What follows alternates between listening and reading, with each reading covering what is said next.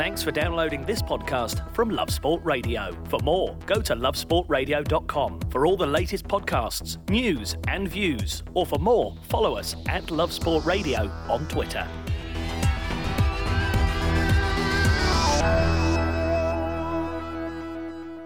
Good evening. You are listening to Love Sport Radio. Me, Matt Beadle, here with the guys from Gunnerstown on the Arsenal Fan Show. Dave Seeger and Chris Howard. How are we, guys? Splendid. splendid. Marvellous. Always splendid. What a what a great start to the show that is. You seem know. very happy. I'm always happy. No, That's I'm not- not. so not true. I'm seriously not always happy. The sun's shining, at least yeah, that's and it. therefore you're wearing a suit with a waistcoat. hashtag brand, mate. Got to keep your hashtag brand going. Well, you should be happy because two wonderful results in the International Champions Cup. You've defeated Fiorentina and Bayern Munich. I mean, that wasn't the first game in the ICC then. Who do we? Oh, Colorado Rapids. Colorado Rapids, yes. Mm. That was just a warm up to the In- warm ups. Invincibles oh. 2.0. Well, it's all looking up, right? Three and two for Eddie Nketiah. Yeah. Lots of youth. He's looking good. He's looking very, very good. Um, there's a few that are looking good, actually. S- not even the youth. Some of the old as well. Apparently Ozil's playing well. He is. Who knew? Can So- I get excited and start uh, chirping about Ozil yet? Well, look, before we Okay. get on to actually the, the three games in question, Mesut Ozil, we have to discuss What the hair or the performance? the hair, the look, the new Megan Rapinoe. Yeah, he's gone she's, Rapinoe. she's finally made the Premier League. What do you make of this look? What's he do? Do you think he's watched the Women's World Cup and thought, I'm going to have a He's bit got of he's got fan girled, fan boy, fan girl. maybe he's trying to just win the German population back over by looking more airy. That is a certain argument. I'm going to move swiftly careful. on there, Dave. Shuffles his Um, papers. Colorado Rapids, right.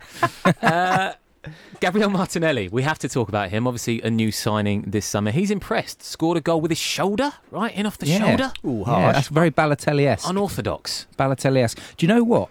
I saw that signing, six million pound, and thought we aren't seeing you for three years.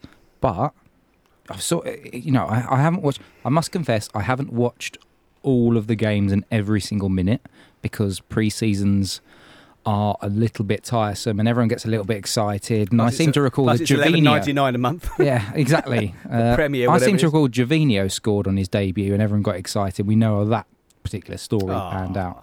But Did I have Chamakh to score on his debut? Chamakh, did he get one? He scored about sixteen in the first he sixteen got, games. yeah, he got mate. six in his first six, and He was superb. that reminds me. That's just like when I, I, I played football up front for Mark Hall in Harlow, um, and in year seven, I'm I'm, I'm going reliving now. Where are Here we I going? go. Where Here are we go. going with this? And I scored in my first four games, and my head te- my uh, pr- my my teacher was like, and once for your own brilliant. team. Brilliant. Well done. Keep that up. Next game, didn't play me, didn't play for the rest of the season because all of the lads who played for the pro clubs came in and I just was the little slightly chubby kid that anyway, didn't get back, a game. back So- to Martinelli. The pro tree Should we bring over. that back? Oh, so what Martinelli though, with, This in is the the- Fiorentina game when he didn't score, Mm-hmm. but he ran from his own half. I don't know if you saw the highlights. Do you know what that reminded me of? That reminded me of a very, very young Theo Walcott. You know that game in the quarter final against Liverpool when he literally ran Oh, from fullback incredible. all the way through and laid it on for uh, Adebayor.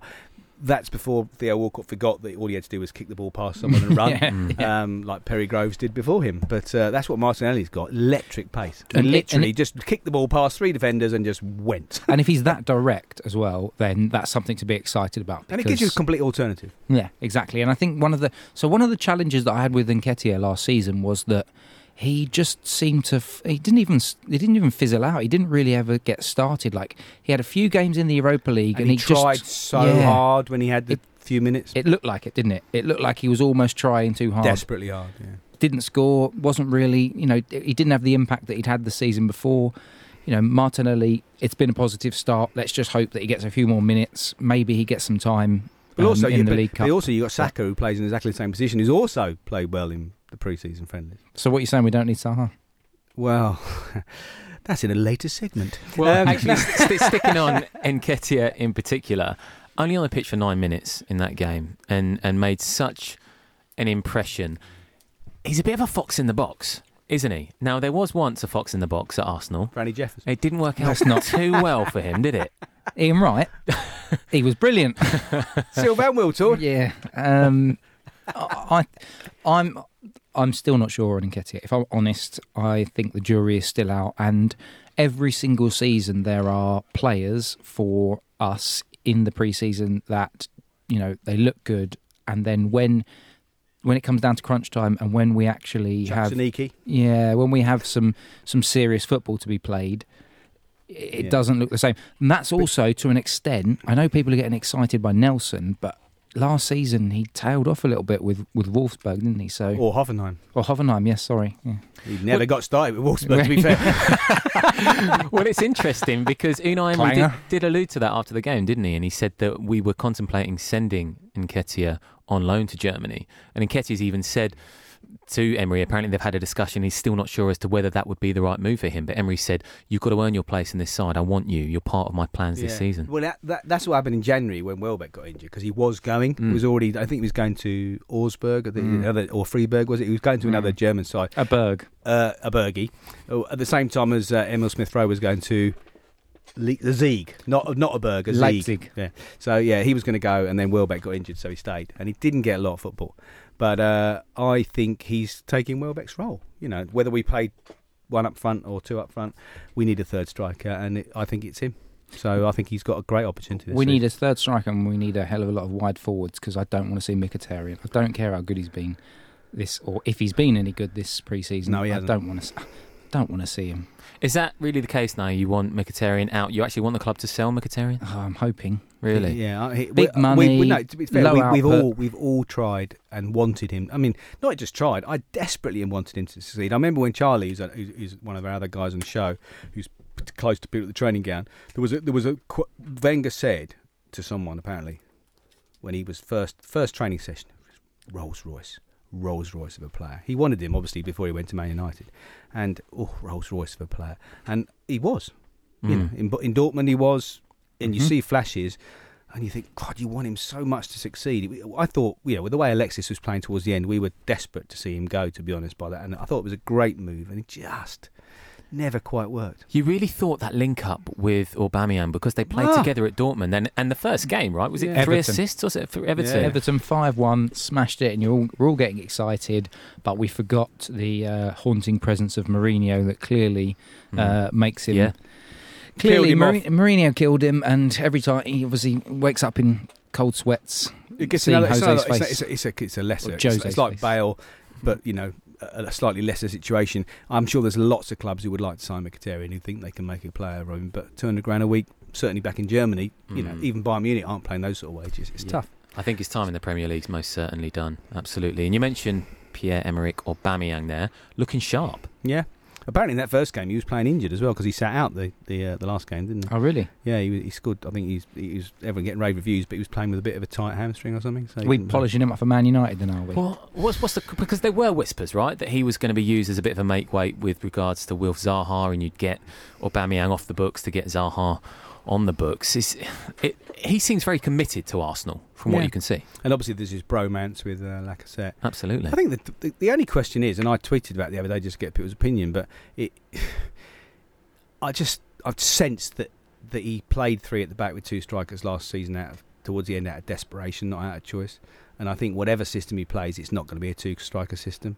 So Aubameyang is not going to be playing through the middle at the same time. It's not going to be two of them. So Aubameyang, if he's going to play with Lacazette, he's going to be playing wide in a three or a four-two-three-one, which he did a lot last season. He can do that, which Lacazette can't. But I do think you lose the essence of Aubameyang, the fox in the box, and the, and the lethal finisher if you play him out wide, which means Lacazette can't play. So you can sort of see the logic in people saying, well, if Zaha is coming in and he wants to play a star wide player, then one of those two is not going to play. So you can see where those that that would come Mm. from. La- Lacazette, sorry, go on. No, no, go on. I was going to say Lacazette against Fiorentina did just drop back slightly, didn't he? Adopted a more of a number ten role. Had a bit of time on the ball. Looked like he was quite comfortable. So there. this is my thing about um, if we're gonna if you're gonna play with three forwards and those types of forwards, if they're rotating regularly and they are players that are intelligent enough that will talk to each other and communicate and rotate, so you're going to have five minutes with Lacazette through the middle, five minutes with Aubameyang through the middle, then fine. But we don't we haven't done that for years, actually years, and even last season. When Aubameyang went to the left, he pretty much just exclusively stayed on the left. Whereas I would have hoped that these footballers would mix it up a little bit because that Mm. makes it really difficult from a defensive point of view to be able to track runners. The game where the the one game where Aubameyang worked for the team was that um, semi-final, wasn't it, against Valencia? He Yeah. was just Mm. Brilliant. inspired. One I of mean, the best performances. One of the best. It's like an Henri-esque performance, and it, and we know he's capable of it, but we ha- we we haven't seen that often enough. Whereas Lacazette, you get that work rate every single week, which is why he won Fans Player of the Year. You know, I think everyone knows Aubameyang's a more complete centre forward, but for pure work rate and effort, you got to Mm. love Lacazette. Elsewhere, James Olayinka, been at the club for 12 years. He obviously came up, lovely little performance from him. And against Bayern, Serge Gnabry. What was that like watching Gnabry set up a goal for you said there was a little cheeky smile on your face, like um, Who? How, how do you feel about Gnabry now? I feel a little bit bitter that we, he was so misma- mismanaged, mismanaged by Arsenal. He should have been given his chances, and he started to get chances. I think he's in, in his last season. He scored, didn't he, against Crystal Palace at Palace, and he started to look like the player there. But the West Brom move was ridiculous and should never have happened.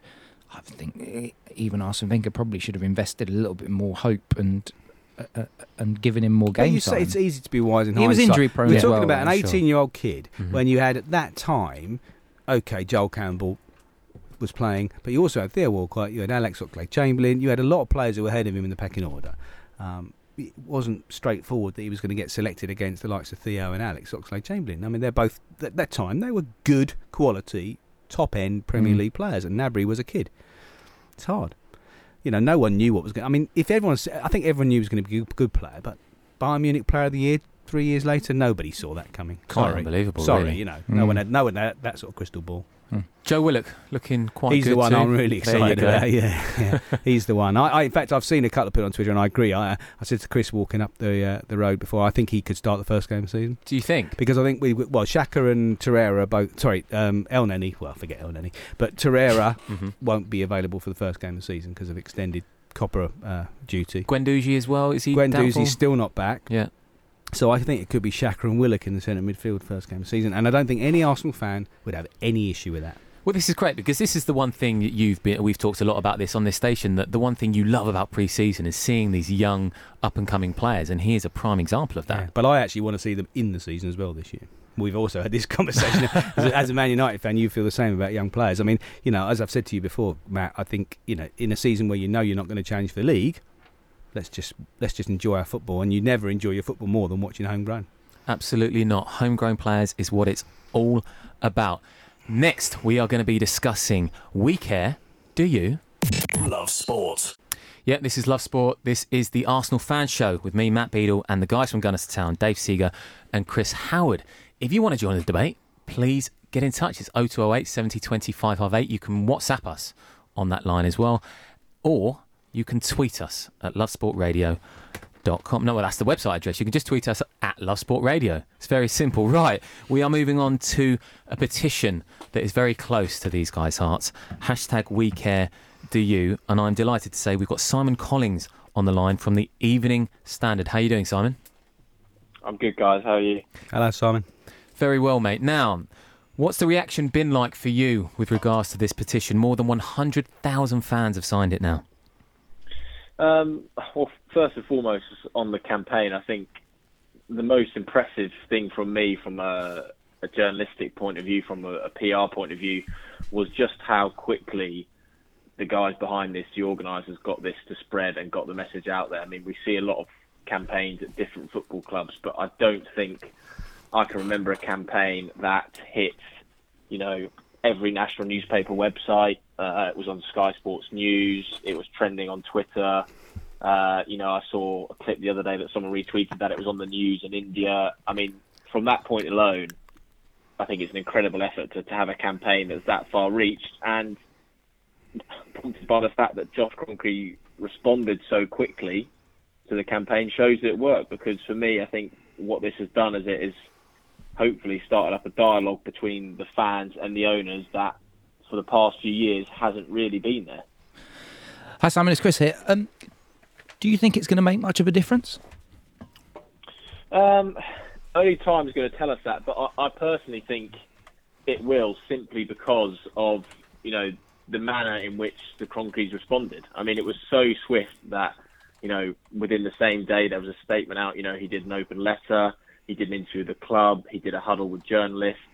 You know, it could have been very easy for Kroenke to have just done that open letter and leave it at that. But the fact, you know, they went so big on it, um, for me, is an indication of how seriously they took it, and, and they're right to take it that seriously because 100,000 signatures, you know, every major media outlet hit deserves to be taken seriously. So I believe it will. It will only take time for us to find out if it will. But for me personally, I think this could be a campaign that, that really does make a difference.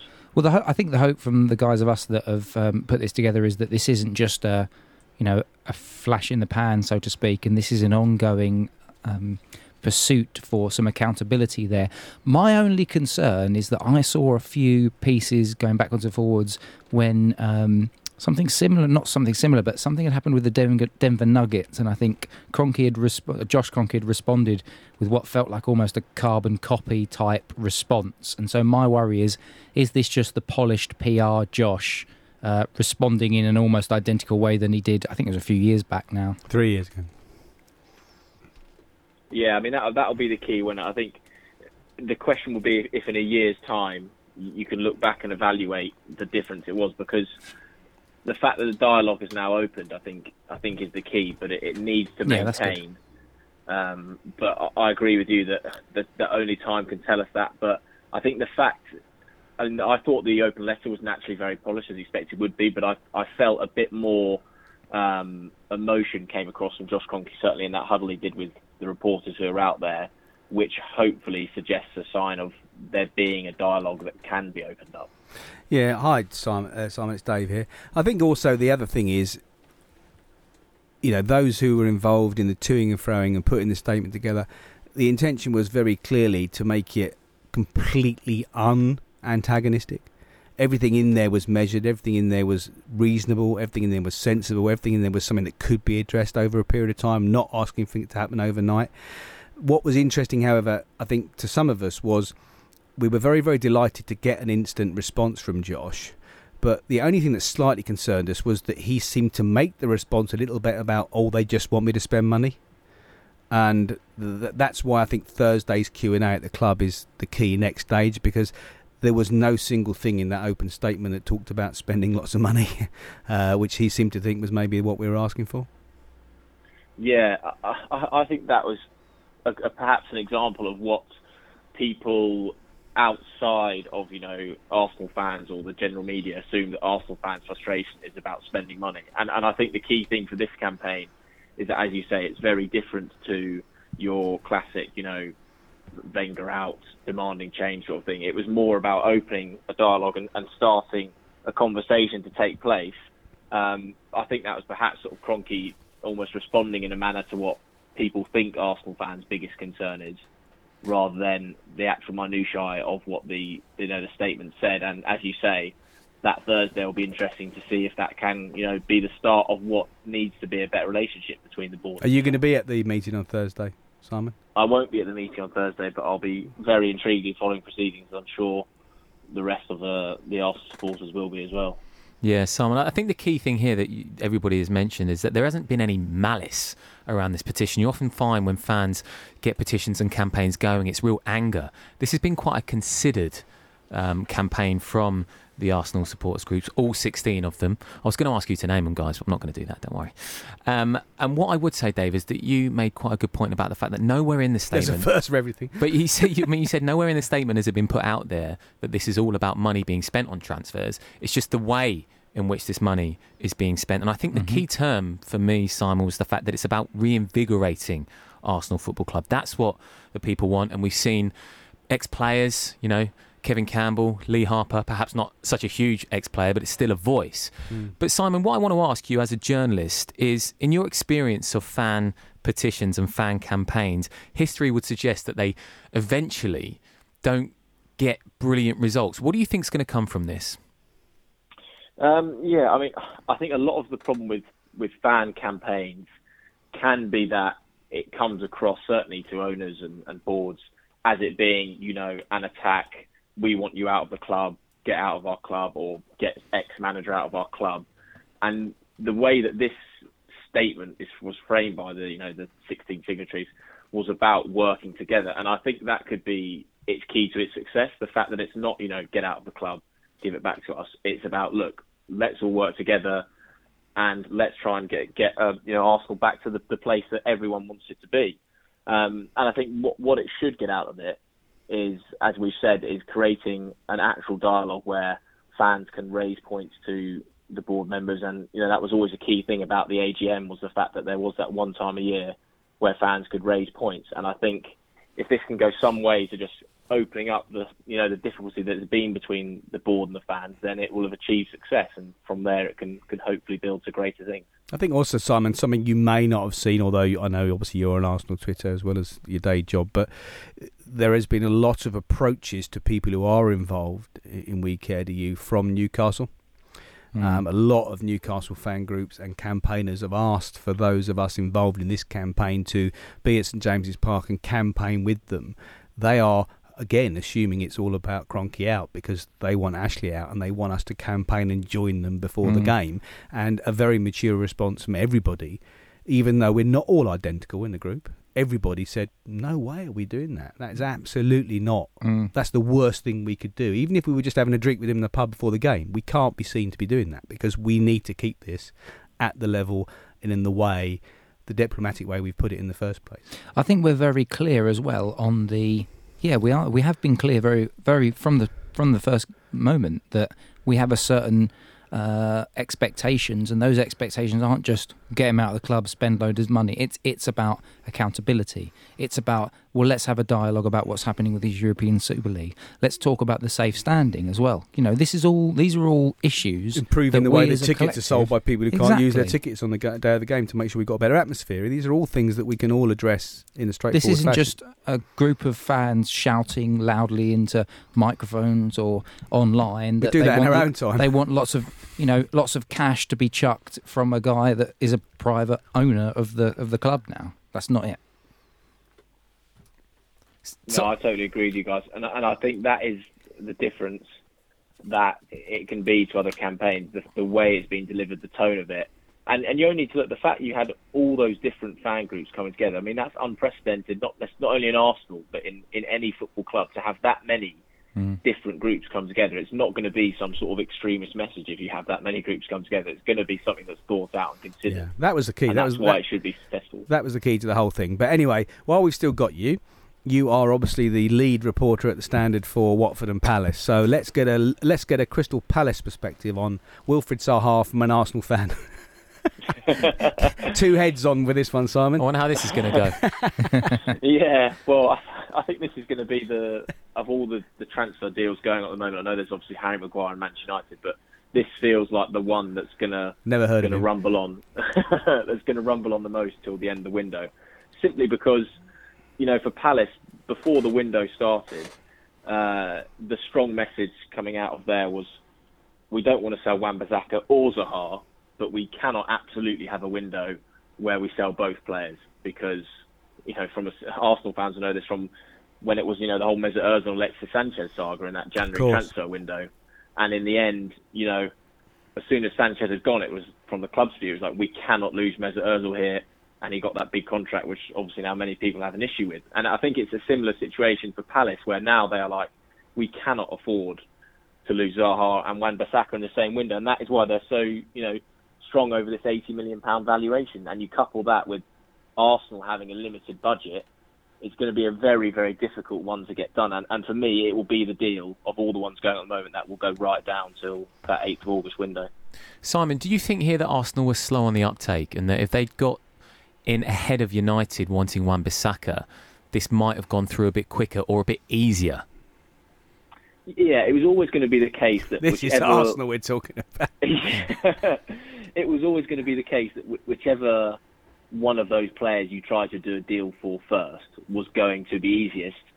But I think with with Arsenal and that budget, the deal they're trying to structure for Zaha is is, is much harder to do than Man United for Wan Bissaka. I think you know when United started at Wan-Bissaka, they weren't miles off the valuation, and there was always a, an opinion that you know United eventually get there. They've got the money to do this. I mean, the talk is they're going to go and spend 80 million on Maguire. So I think that was always an easier deal to be done.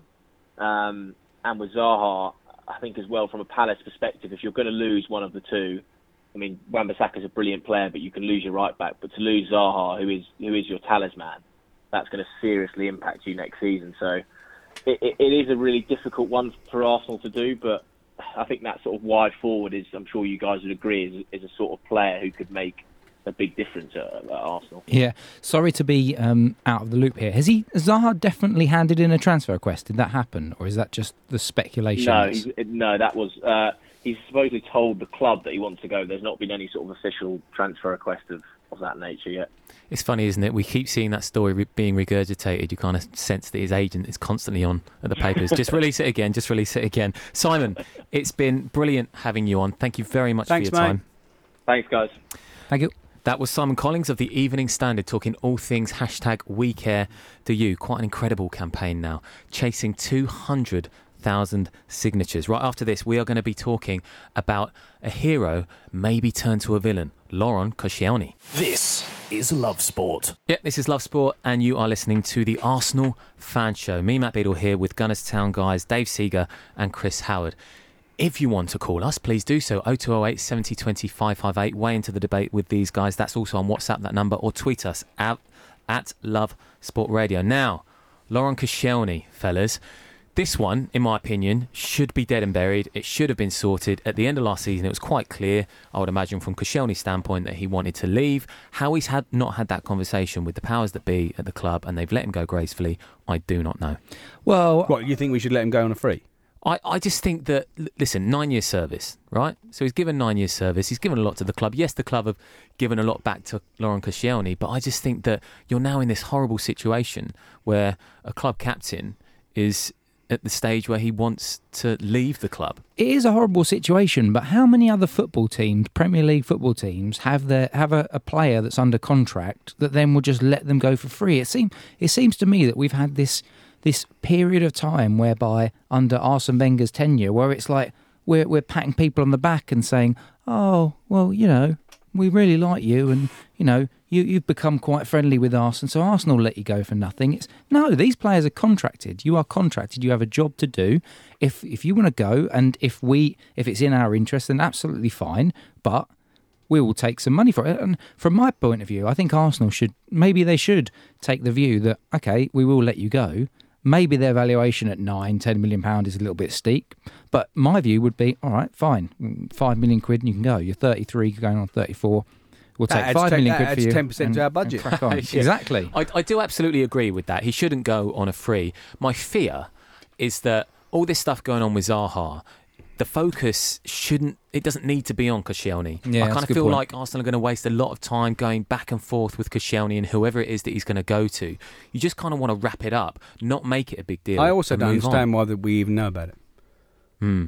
Why did the club have to issue a statement? All they had to say was Koscielny's not travelling to America. He's got a niggle. That's Yeah, but- all they had to do, and they could have dealt with it behind closed doors. They made a public statement saying our captain will not travel. Has refused to travel to America. I did not understand. I thought that was a good thing. But why? Personally, well, because the club's saying no, we're not going to just hide. We're not going to let players get away with this. Uh, the yeah, but if they just sold him Laurent for five million to Rennes the following week, we wouldn't have known, and we would have got what we wanted. Well, the problem is, is that maybe Koscielny's playing harder ball than we thought, and so the club have thought, do you know what? Screw this. We're gonna we're gonna throw you under the bus here publicly, and I've got no problem with that. To be honest with you, if that player is acting like that, sorry, mate, but Is it not a real shame that it's come to this, though? oh right? yeah, massively. But Giroud and Flamini said he's just not that sort of chap. Oh well, there you go. Well, speaking of Giroud, so sorry, Giroud, are you talking about, or Yeah. Maybe- Johan No, no, no, not Giroud. No, no. they- Very nice, confusing, the two of them. good segue there. You were trying to link into the I, poll. weren't I was. No, what no, what I what I was trying to introduce was the fact that you know obviously we know that Koscielny's not going to be part of our first team's plan this year. We have a situation with Shkodran Mustafi, who was a reasonably good player, who seems to have been shot of all confidence, and, and literally the other day looked like he was playing for a non-league side when he was playing in the friendly. He he mm. just cannot do anything. He's a mm. World Cup winner for crying out loud. Mm. So we have, and we have Holding, who's not quite going to be ready for the start of the season. So it looks like we've got Soc- Sokratis and, and, and Chambers probably starting for Arsenal. And Emery has said, uh, well, we haven't announced the Saliba deal, but everyone knows the deal's done. He turned down Tottenham, everybody, to sign for Arsenal. But Emery said, I wanted him so badly that I was willing to wait a year. So there's no, we're not going to go out and buy a top centre back on a three year deal. So I was just having a little laugh this morning looking at good centre backs who are out of contract and Right. came up with Cahill, Thomas Vermaelen, only 33, won the league last year at Barcelona, and Johan Djourou, another ex-Arsenal player. I love Not the way. as- You, sorry to interrupt. I love the way you say won the league last year, at Barcelona. He Right, played you about- he- single-handedly. I, I also love he the way played he's- seven games. I also love the way you said only 33. Now, when you when I got these names in front of me, yeah, I was a little bit surprised. I like the fact that you were having a bit of fun. So, So, I, and the fourth thing on our poll was or someone else. And a lot of Arsenal fans, and there were a lot of people that reacted to the poll. Fifty percent said we should sign Cahill on a free, and I have no issue with that, and I know Chris agrees no, with that. no issue. Because we're not looking for someone to come into Arsenal for three years. We're looking for someone to, to be a third or fourth choice for a year. mm. do you so think? why not? But do you think Gary Cahill wants to be a third or fourth choice? That's part of the reason he's leaving Chelsea. Yeah, see, I've got a bit Has of he theory left? on. Is he, he's on a free though. He's on a- gone. well, yeah, he's yeah, on a free, Yeah. I think that that- there's so much arrogance in the footballing world, and footballers are arrogant people. Generally speaking, there are some very nice ones in the world, but um, I would it wouldn't surprise me if Gary Cahill would be the sort of person to say, "Do you know what? I think I could establish myself in the team, so yeah, I'll, I'll have a go." Yeah. I, I think I guess the question's going to be wages. How much is he going to want? Um, is he going to want? So in an Arsenal situation, they probably want to say, "Well, here you go. Here's a one-year deal." Someone like Gary Cahill could probably go to a mid-table Premier League club and get a two or a three-year deal. Well, you So say that, that's but why hasn't he? Well, why isn't Danny Welbeck Well, signed up? again? So- But we are, but they haven't. So not everyone's going to leave it till the last day of the window. Well, he only played eight times last season, Gary Cahill, so clearly out of match practice. That would come with pre-season. Hmm. Vermaelen, amazingly, has played less than 50 games since he left Arsenal Mm. in, in 2014. But he recently played for Belgium against Scotland, yeah. so he's still getting picked for his country. I mean, we know what kind of player he is, right? He can do a job on his day. It's just whether he's right. It's interesting you mentioned Callum Chambers. Is there absolutely no belief within Arsenal fans that he can do a job? no, I I- absolutely I have we, belief. We, we both I'm believe. a big fan. I believe. Okay. No, that's what I'm saying. I think he'll start the season alongside. And you're happy with Sokratis. that? Yeah, yeah. Yeah, oh, yeah. right. But he's starting the season because Holding's not fit. Mm. So I think he would be vying with Holding and Sokratis for first choice. And I think the fact that he's not been thrown into the mix as a potential, you know, make way in a Zaha deal tells you that I think Emery's Mm. maybe thinking about keeping him. And he had a great season for Fulham. And he I can think- play two positions. I think the Or three. concerns are his pace, Yeah. because um, potentially his position as well. And even Fulham fans have said him being the last man, the last line of defence, bit of an issue. Where he excelled last season was Was- in defensive midfield. We don't really need, well, we do, but uh, because is not going to be back, but he's not going to get that opportunity. Arsenal want him as a centre half. Is he going to make it as a centre half first choice? Probably not. It, that that's the question mark. It's we have a Callum Chambers that I'm not sure whether he'll ever do it, but he's almost a bit of a stopgap at the moment. Hmm, so I don't know. But I mean, it, the, the interesting thing is, um, there's people like Umtiti is available Mhm. on loan. Yep. Why on earth has no one signed Alderweireld for 25 million on a release clause? How would you I- feel about that? I'm Very I'd happy. Yeah, Very I'm, happy. I'm not sure. I'm not It'd be sure. hilarious. I'm not sure Toby would want to be Sol Campbell Mark II, but I don't know. No, I think he's got. Isn't isn't there a deal to be done with Roma, which well, is that's been almost talked wrapped about. up, But I heard so today that, that he's thinking he's going to stay, and Yeah. Tottenham are going to keep him and let him let him let run him go on down. a free next year. Do a. Ramsey. Well, we, won't, we won't do too much on, on Tottenham, right? This is the Arsenal fan show. um, but formations come into this as well, right? Because it all depends on how Emery is going to set things up. He likes to play with a two, but he also likes to play with a three, and that's where both Kolasinac and Monreal, and I know we're going to come on to that, Mm. are both playing. So we could have an option where he's going to line up with three centre backs. Well, he did that obviously against Fiorentina for the first half, and you know you could see on Arsenal Twitter and the people watching the game, it just doesn't work. You know, and it, well, I think we we we fell into that situation last year out of desperation because our defence was so poor. Rather than he didn't start the season that way, he didn't. There was no indication he was ever going to play three at the back until the second half of the season, and then Mm. he started trying it, and it was a way of playing Lacazette and Aubameyang together. I don't, I don't feel that he's ever going to go to that situation as his first choice formation. I think, however, in pre-season it's sensible, you know, like it's in training to play different formations in case you need to. He did do that at Seville, though, didn't he? He did play, um, certainly with more advanced um, wing backs at Seville. But it was in So- it was with the two centre backs and not with three. okay, because he played two sitting midfield players, right. very okay. sitting, you know, and the fullbacks were given license. The the other issue going back to Koscielny here is the whole captain situation Ugh. at Arsenal. So Emery likes to do this multiple Seventy-two captain, million captains. Yeah. captain situation, and look, Koscielny looks like he's on his way. Ramsey's obviously gone. By the way, let's just quickly touch on Ramsey. I know he's not an Arsenal player anymore, but a great interview, right? That opening interview. Did you see that? Yeah. Speaking in the Italian. In Italian, yeah. Gareth Bale could learn a thing or two, right? I mean, it's very, very impressive. I'm not sure the him. Spanish would understand Gareth Bale. He spoke Italian. Though. but um, Dave, Dave Seeger, everyone, you just you can't beat him. the comedy legend that is. Aaron Ramsey has obviously gone. Petr Cech obviously no longer there. So, look, Granit Xhaka has come out recently and said it's not about the armband. It's not all about that. We don't care about that. But as Arsenal fans, would you much rather see that number one captain every week, same bloke? You know who it's going to be. Yeah, Carl, 100%. Carl Jenkinson. Carl Jenkinson would really put his heart and soul into the program notes. he would. He would, and then it'll be much. It'll be worth that three pound fifty. I'll tell you, so- I'll tell you something now. If you put if you put the whole Arsenal first team squad on Twitter in a poll, I think you only get four options. If you did, I can Mhm. tell you now who would win. Go on. Hector Bellerin, yeah. all day, every day. Yeah. Easily, I would say he'd get seventy percent of the poll, Hector. and I would vote for Hector. And I think handsome you would Hector, not Yeah, not because he's handsome, but no, I just would. And he's the one that everyone thinks should be captain. But he will go. If he wants, he's obviously still got Ozil there. He's got Xhaka there. He's already nominated Nacho, which obviously just signed a one-year extension. So Mhm. Nacho's going to be a club captain. I don't know how many times Nacho's going to play, but he's he's going to be involved. So, um, I don't know. I mean, maybe Torreira, but yeah, Holding's Not- another one. He said he's earmarked Holding for the future, which tells you what he thinks about Rob Holding as well. So, Well, then you but no, I would go with you, Matt. I'd rather have a captain, vice captain. That's it. just makes so much more sense, doesn't it? Bernd Leno is another one that you haven't mentioned there. Obviously, he's played pretty well in pre-season, coming up against Manuel Neuer as well as his fellow countryman. He kind of he kind of won that battle, I think. Mm. Better Looking very good. Now, from an. Arsenal perspective, Martinez has looked good as well, which is nice that Yeah. he's going to try and make that set because he'll be playing obviously in all the cup games and the Europa League. Well, so- well, that's interesting, isn't it? Because we've not really talked too much about him, um, but we we lost Ospina. Not that that was too great a loss, and then Cech's retired, and Martinez has just appeared, and he, he just looks comfortable there, doesn't he? I mean, I guess he is what 26, 27 now. He's always been a bit of a gooner, hasn't he? He's, he's always been around. He never wanted to leave, and he's always had faith in his own ability. And last year, I mean, was it Reading? He was fantastic. Was it Reading he started for last year?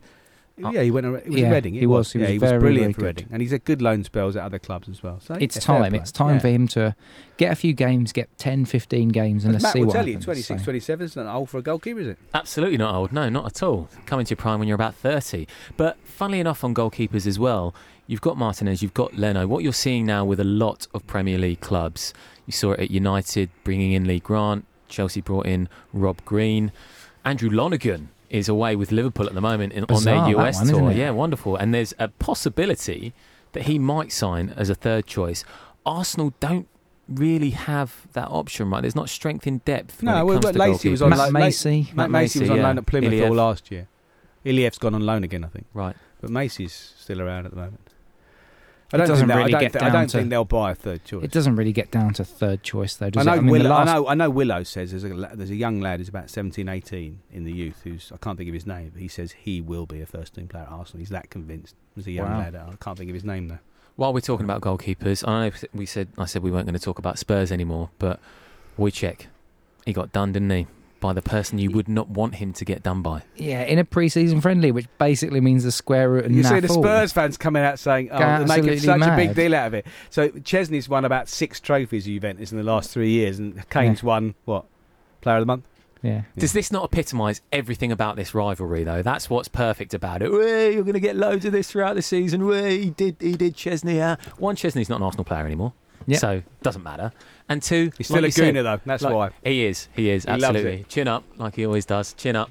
But yeah, it just it's absolutely ridiculous. And this is where Twitter is both wonderful and horrendous at the same time. Okay, right. Funny. We we are going to move on to the legend of the week after this, and also touch on the left back debate. This is Love Sport Radio and the Arsenal Fan Show. Love sport. Yep, that was your Arsenal fan legend of the week introduction. Who is it going to be, guys? Who is it going to be? I'm very excited about this. Nigel. Nigel Nutty Winterburn. What a man! We've chosen Nigel because he's a legend, obviously, and because it, it, it sort of gives us a seamless segue into the last section of the show where we're talking about left backs. but no, Nigel Winterburn, part of the probably the greatest back four English football's ever seen. Yeah, do you know what? He was also, I would say, the most unassuming of all of the back four because you've got the centre halves that take, you know, it's the last line of the defence. Lee Dixon was a penalty taker, you know, a bit more of a gregarious character, but Nigel was uh, Ran away from unassuming.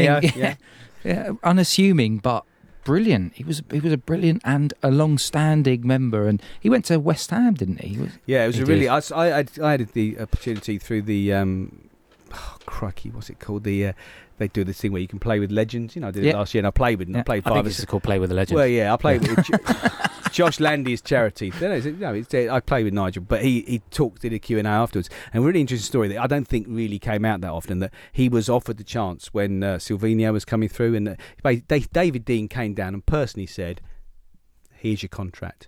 We value you. We want you to sign. We're giving you a massive pay rise. And uh, he said, give me 24 hours to think about it. And no one, at that time at Arsenal, we were Mm. winning everything.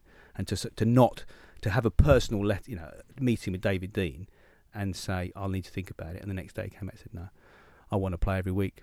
West Ham have come in for me. I'm gonna I'm gonna leave the club I love because I want to play football every week. How many players in this day and Yeah. age, you know? And he was, you know, he'd won the he'd won the double, you know, he'd won everything at Arsenal, and he just I just want to play every week.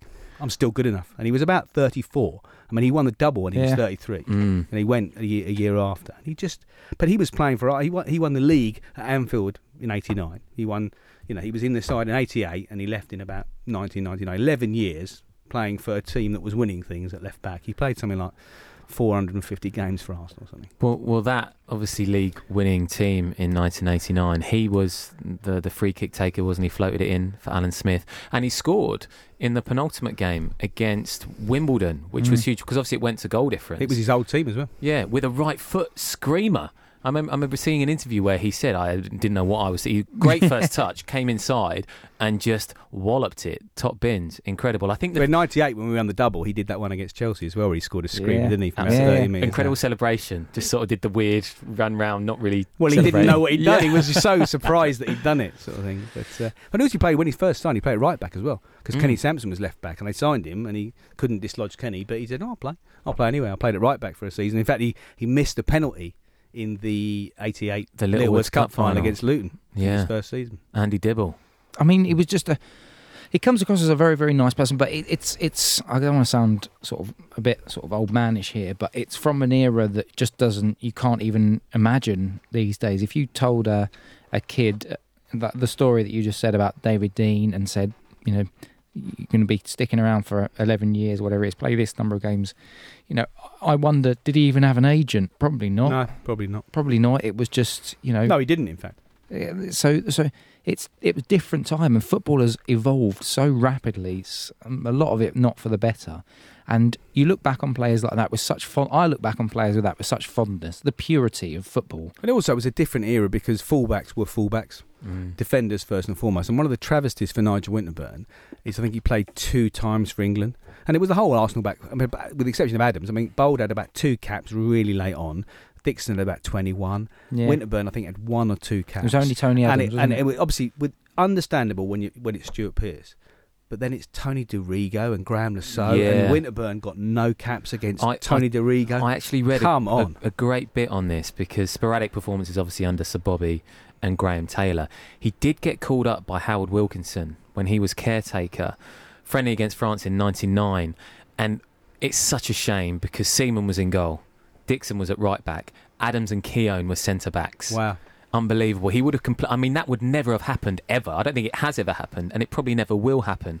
But yeah, Graham But, Lasso se- but was it used back. to happen because in the seventies, I remember in the, the midfield you had like McDermott, you had Johnson, you had Keegan, you had all these Liverpool. There was loads of you know you did have that, but it, it never happened for Arsenal. It's crazy that it never happened. And also, that, but but in that situation, there's so much to be said. In, I'm not even talking about Arsenal now, but there is so much to be said between partnerships and relationships, particularly in defence. Yeah, And you don't see that very much Mm. at all in international football. Or, uh, yeah, I, I, that's a real, like you said, it's a real uh, one-time sort of scenario. I think the fact it reached popular culture in the full Monty as well was absolutely brilliant.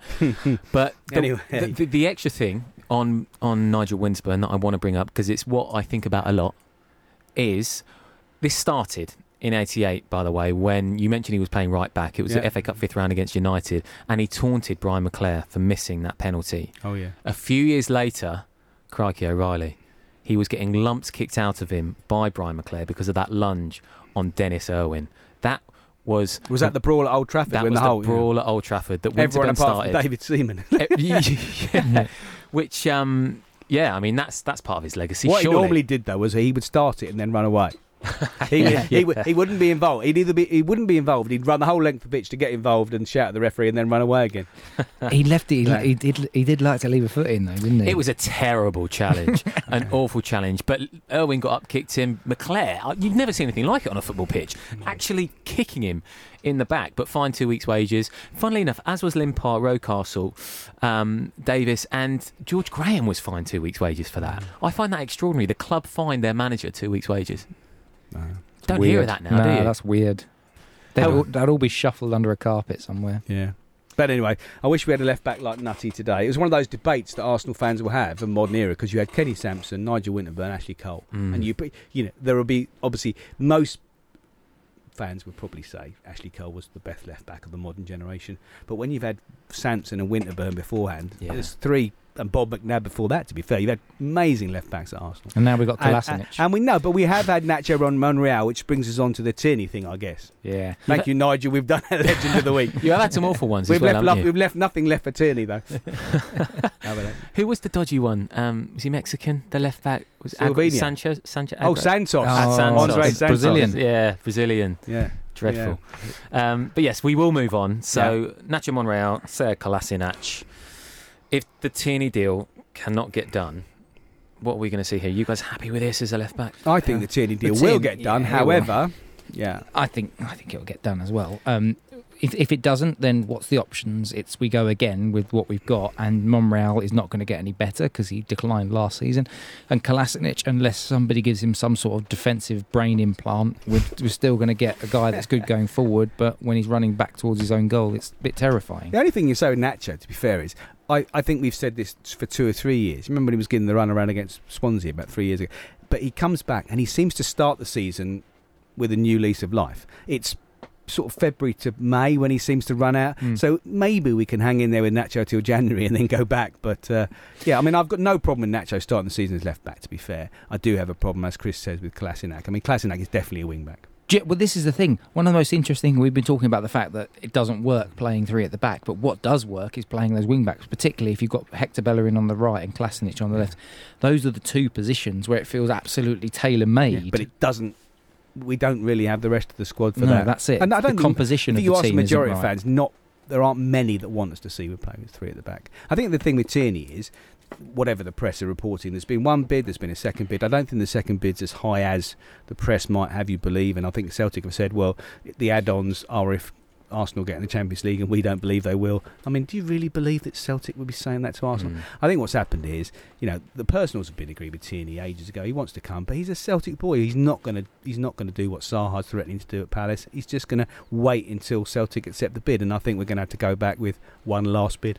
You did mention William Saliba earlier and the fact that you beat a certain other club to his That's going to happen for Serbios this week as well. I mean, from Real Madrid, he's turned down Tottenham as well, I believe. Okay, and there is one other that I'm surprised. Now we're talking about left backs that Arsenal don't seem to be in for. Danny Rose. Ryan Sessegnon. Oh right, that's it. Is that not potentially an option for you guys? Again, I think he's Kolasinac. When he's, I he's watched not a. Sessegnon, is Mm. Sessegnon as amazing as everyone's saying? When I watched him last season, I thought decent, but he looked very much in, in a similar way to Gareth Bale at, when he was at Tottenham. When he when they, they played him as a left back, didn't really work. They pushed him further up the fi- field, and he and it, it, it erupted. Um, Sessegnon strikes me as a very similar sort of player. And Tottenham, do they play that sort of style? Yeah, I, I worry about that. I'm, I'm surprised at that. I was listening to Dom at lunchtime on the Transfer Roundup lunchtime show. He obviously knows more about Fulham than most of us, or Mhm. from this station. And he was saying Ryan Sessegnon would not start for Fulham at the start of the season. It'll be Cavaleiro on the left and, and Knockaert on the right with uh, Mitrovic through the middle. And Sessegnon, therefore, wouldn't play on the left. So the only way he's going to play for Fulham is at left back. And he's not a left back. No. He might be a left wing back. He's not a left back. I think Tottenham see that route for him, though. You mentioned the Gareth Bale yeah. reference there. I think that's what they see. They see him starting as a left back and then slowly but surely becoming that left midfielder. No. Mm, maybe. I mean, I don't. I mean, don't get me wrong. I think Ryan Sessegnon's got a huge amount of talent, but no, I'm not surprised. He wouldn't be an Arsenal are linked Arsenal to him. player, yeah, no. Well, a bit like blow our whole budget in one transfer, wouldn't it? Again. Twice. yeah. Chaps, it has been nothing but a pleasure this evening. Dave Seeger and Chris Howard with me, Matt Beadle, on the Arsenal Fan Show on Love Sport Radio. We will do this all again next week, won't we? Now, coming up after the news, we are going to be going on to a European football show new to Love Sport. We're going to be discussing all things Neymar, all things Maurizio Sarri, all things top five leagues. There's going to be La Liga, there's going to be League 1, there's going to be. the, la- the, the lads are walking out at me as I'm doing my ending. This is Love Sport Radio. Up next. Thanks for downloading this podcast from Love Sport Radio. For more, go to lovesportradio.com for all the latest podcasts, news, and views. Or for more, follow us at Love Sport Radio on Twitter.